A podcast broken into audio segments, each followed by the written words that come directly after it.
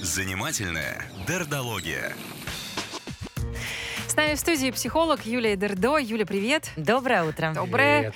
Не верю, кричат многие наши слушатели. И Верю. Все именно так, кричат другие слушатели. Тоже правильно Хочешь делать? сказать, и те правы, и те правы. И каждый из вас, Что за какой бы- конформисты, Юля? как- ну, какому бы мнению вы ни принадлежали, можете найти себе подходящее направление психологии. Давай. Да, потому что а, психологии-то много, и она разная. И, в общем, вот это «верю» и «не верю», «мы лучше», «вы лучше», «вы неправильно думаете», а, кричат психологи друг на друга. И вообще, мне кажется, нет более конфликтующих сообществ, а, подозревающих друг друга в лжи и дискредитации, чем а, сообщество психологов. Серьезно. Ну да. Так прям Так это все-таки что? Это какой-то киношный штамп о том, что да, у вас все с детства говорит психолог вам, или там пытается найти, а что у вас было в детстве? И это, это правда, в, например, в психоанализе а, или в теории привязанности Болби. И, собственно, о чем я хочу вас познакомить и немножко так поделиться еще своим каким-то уровнем стресса или напряженности, потому что я к сожалению или к счастью, вот так глобально или тотально а, не принадлежу ни к одной конфессии а, психологов, а скорее ну, работаю неким синтезом и у меня несколько образований. Я училась и на экзистенциального психотерапевта, а, и на семейного системного психотерапевта. А, И, ну, так, могу назвать себя гештальтистом, потому что точно так же у меня есть сертификат об окончании там базовой программы и какое-то количество практики и супервизии в этом направлении. И все они с трудом переносят друг друга. И, например, Ну, да. И в одном направлении вообще нельзя говорить о чувствах. Их в принципе не подразумевается, там нету личности. Когда я где-то в сессии, особенно в показательной, экзаменационной, а, спрашивала а, ну, у клиента, да, у пациента о том, а как вы себя чувствуете или как вы думаете, что он почувствовал, мне преподаватель стучал а, в окошко и говорил, Юля, прекратите нести этот психодинамический бред.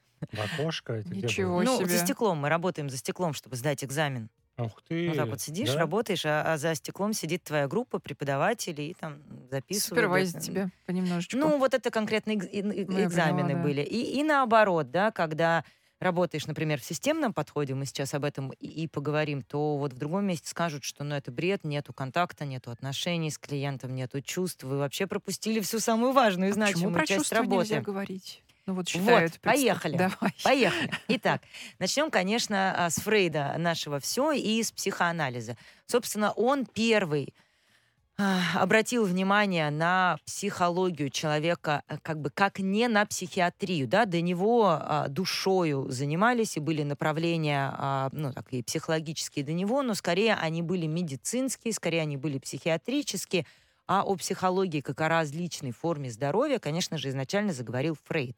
И вот он, а, собственно, а, и привел вот этот, ну, такой первый, да, изначальный тезис о том, что все из детства, но он говорил о детстве не как об отношении детей и родителей, он говорил скорее о детстве как о формировании некой психосексуальности, о том, что человек с детства должен прожить некие раз- этапы развития собственной сексуальности, и вот от того, насколько он их прожил, таким человеком он и формируется. Да? Всем, кому интересен психоанализ, там и, стадии формирования такие, как оральная, анальная, ам, ну, в общем, это, в этом нет ничего такого, когда Орального сексуального. анального там нет это когда ничего, да? ребенок тянет в рот там что-то маленькое, или когда в 3-4 года он может контролировать уже а, вот э, некий Да. процесс. Оп- пере- Опровергли же старика, по-моему, Опро- неоднократно. а, кто-то опроверг, а кто-то до сих пор базируется на а, психоанализе. Дальше, например, если мы будем... То есть вот о том, как человек прошел этапы психосексуального развития, о том мы и будем говорить. Например, человек с нарушенным этапом, а, там, например, анального, а, анального возраста, да, вот этого анального этапа, он может быть до сих пор жадный, очень контролирующий и так. Ну, там много интересных теорий, про это все можно почитать и посмотреть. Дальше, например, мы возьмем Адлера. Он как бы выходец из психоанализа, прямой ученик м, Фрейда, но он говорил уже совсем о другом, и он ввел а, такой момент, как комплекс неполноценности. Кто такой был сам Адлер? Он был младший ребенок в большой семье, при этом он еще и а, был очень болезненным мальчиком. Сейчас не могу вспомнить, какое заболевание у него было, но, в общем, какое-то достаточно серьезный, он особенно не мог играть э, в подвижные игры, бегать с детьми. Он сидел, наблюдал с самого детства, что-то анализировал, и его психология базируется на порядке рождения. О. Опять, кто любит почитать, или мы можем с вами Наверное, это как-нибудь у него был, нет? обсудить. Или в детстве вряд ли, да, это может М, быть. Не помню. Ну вот что-то... а, что-то... Не могу. Рахит, не рахит. Не, Ну, не я, могу я сейчас сейчас я вспомнить. Да, не посмотрим. А, ну, в общем, суть в том, что каким по счету вы родились, вот таким ребенком вы и будете. Старшие будут очень ответственные, младшие будут очень капризные, там средние будут обладать там тоже различными характеристиками. Если так, и хотите, сяк, возьмем а, с вами эфир, да, и, и- и я подготовлюсь, освежу теорию в памяти. Ну вот смотрите, если а, в психоанализе и человек-психолог, работающий в психоанализе, он будет с- смотреть на вас на призму того, как проходили этапы формирования. Если человек, который будет а, работать а, по теории Адлера, он будет смотреть на порядок а, рождения, встроенность именно в сиблинговую систему, отношения с братьями, сестрами, разницу в возрасте. Если, например, мы будем смотреть с точки зрения си- системной, да, вот семейной системной психотерапии, где нет никаких чувств, о чем нам говорит э, семейная психотерапия? Есть человек, но нету э, личности, в смысле с личностными характеристиками, с переживаниями, что как только мы человека встраиваем в ту или в иную систему, у него начинают проявляться те или иные качества. И в одной системе человек может вести себя определенным образом, а, а в другой системе он будет вести себя совсем по-другому. И нам Всё вообще не важно, что да? человек чувствует, какие отношения у него были с родителями. Приходит такая пара, например, на прием к психотерапевту. Психолог тут вообще ничего не должен чувствовать, он просто должен думать и смотреть, как выстраивается паттерн поведения, кто кого преследует, кто отстраняется, кто нападает, кто, может быть, слишком активный, функциональный, а кто, например, нефункциональный. Немножечко менять системное поведение, причем прямыми советами или рекомендацией «сделайте по-другому», попробуйте вот так, вот такая вам домашка. Меняется там а, система поведения и меняются отношения. Также вот в семейной, например, в системной, там, близкая теория, есть такая теория поколений, где нам тоже не важно, что происходило в детстве каждого конкретного человека, мы рассматриваем на себя как на потомка поколений, где мы можем наследовать некие трансгенерационные, то есть э, многопоколенческие паттерны поведения, привычки, а, тревожиться в каких-то определенных моментах, например, а, ну, какие-то фобии, а, переживания или мысли о смерти могут начинаться, например, там, в возрасте 14 лет, хотя ни в моем, ни в мамином детстве ничего не было, но там а, вот у бабушки что-то там было, и вот Господи, оно, как, да, как вы живете-то все, я не понимаю. трансгенерационная тревога передается, ну, они очень интересные. Я не спорю. Это очень интересно видеть, это очень здорово замечать, когда, ну, такой какой-то такой абстрактный пример, например, приходит э, женщина, которая судорожно говорит, что я хочу развестись, мне кажется, я разлюбила мужа, я не хочу больше находиться в отношениях. И если работать вот в таком вот там трансгенерационном там, семейном подходе, то никто не спрашивает, что делает ваш муж, что не делает, как вы себя к нему чувствуете, поругались вы или нет. Начинается исследование. А что, какие у вас были родители, а что было с ними, а что... И в какой-то момент, например, в такой системе, а, вот такая женщина, которая сейчас может а, там, возненавидеть своего мужа и решить с ним развестись, то в какой-то момент выясняется, например, что там в этом возрасте а, у ее там мамы там вот там умер, ну там хорошо, ее отец, то есть дедушка. Так. И в этот момент, а, как бы, она очень хорошо, как сама, как маленький ребенок, а, там, по микродвижениям мимики мамы, тела, по каким-то словам или после словам может там, знать, что вот этот этап, он очень опасный. Есть какие-то подтверждения у всех этих теорий? Да, Да? да, да, да, конечно, подтверждение. И вот этот вот страх, там, когда ее мама сама в детстве, там, вот в этом возрасте, там, потеряла отца, вот сейчас она приближается к этому возрасту, ее муж примерно этого возраста, вот этот страх огромной потери, плюс там что-то она слышала, и он такой страх, что как-то от него защититься, вот расстаться с мужем. М. Но это раскапывается именно через семейную систему. С другой стороны, возьмем какую-нибудь теорию, например, Болби, теорию привязанности, про которую сейчас очень активна. Вот Людмила Петрановская, да, она так вот активно ее точно так же да. да, продвигает. Вот там действительно все из детства. Как к тебе родители относились, так тебе и будет. Брали на ручки, любили, надежный тип привязанности, будешь чувствовать себя уверенным, спокойным, защищенным. А, тебя ругали, отвергали, будет тревожный тип привязанности, будет недоверие людям и так далее. Поэтому даже в психологии вот сказать, что все проблемы из детства, ну точно нельзя, потому что с какой стороны смотрим. А если смотрим со стороны семейной терапии, мы рассматриваем это как систему, и это точно не проблема детства, это проблема выстроенности системы, исключенных родственников, тайн, секретов, недоговоренности, нарушений связей. Так. Если смотрим с точки зрения теории привязанности, это чувство, это отношения с родителями, это пережитый накопленный опыт. Если смотрим со стороны, например, психоанализа, то это бессознательное, это собственные скрытые мотивы, это некие там нарушенные паттерны поведения. Поэтому вот тут... За что хвататься-то? Какую ниточку мы будем вот, тянуть? а давай после перерыва Теорий-то расскажу много, а вот основную этим и самую и правильную. Мы прервемся на минуту. Если у вас возникают вопросы, задавайте. 8 926 400 92 и 0. Занимательная дердология. В нашей студии по-прежнему психолог Юлия Дердо. Продолжаем выяснять, откуда наши психологические проблемы, родом из детства или все-таки э, откуда-то из другого места они появились, из другого временного периода. Хочешь спросить, уже все запутались? Все, все запутались, я думаю, да, надо переходить к практике. Все но я возмущены. просто на твой вопрос отвечу, чем страдал Адлер. У него была врожденная хромота. Вот, ну да, я и помню, еще что у него куча там было костями, всяких да. неприятностей. Брат умер с ним в постели рядом, трехлетний, и потом еще его на улицах били часто.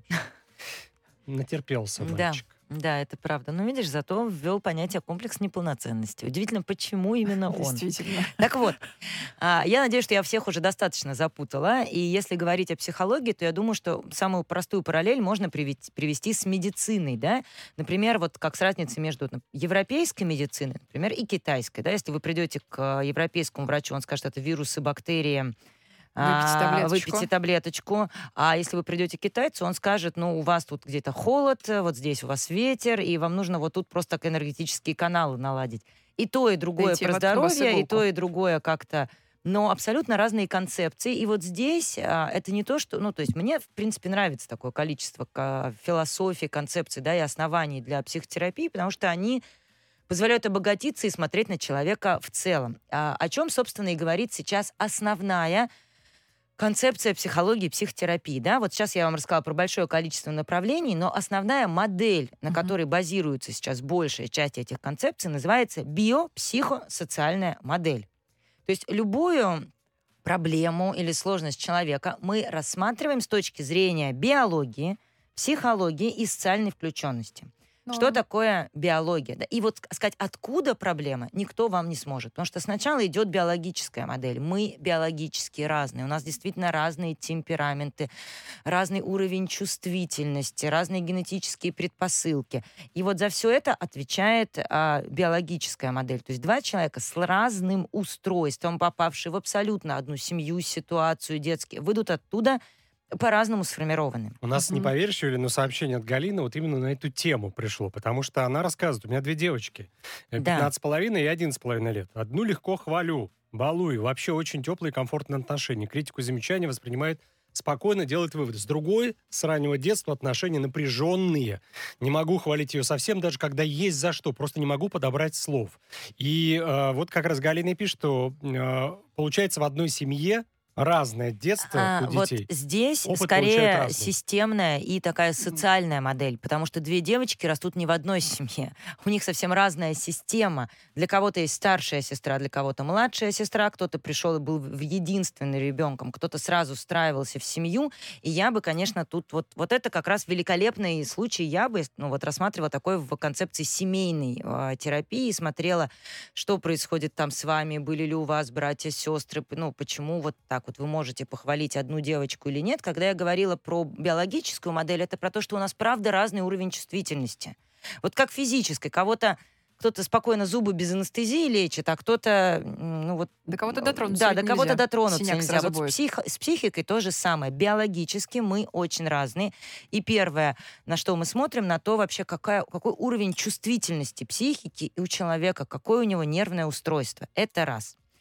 Второе — это психологический фактор. Вот тот самый фактор, были родители, не, бы роди- не было, были ли они добрые, принимающие, милые отношения в семье, а, сколько было поддержки, было ли после этого обидного случая с кем о чем поговорить, излить эту травму, получить поддержку или не было. Третье, что нас формирует, это социальная модель то, как было устроено общество на тот самый момент, какими ценностями э, и, и, и, веяниями мы пропитаны. Например, возьмем а, времена Фрейда, да, того же психоанализа. Самые распространенные а, психические расстройства а, это так называемые истерические припадки, истерические духи, дуги, простите, вот когда и, и- и вот эта подавленная сексуальность, и в этом смысле Фрейда, ну, как бы опровергли, но таких болезней больше нет, ну и нету такой тотальной подавленной сексуальности, когда ну, мы, мы- мы не, не будем, да, сейчас, наверное, уходить э, далеко в пуританские времена, но действительно, подавленная сексуальность была проблемой настолько, что соматизировалась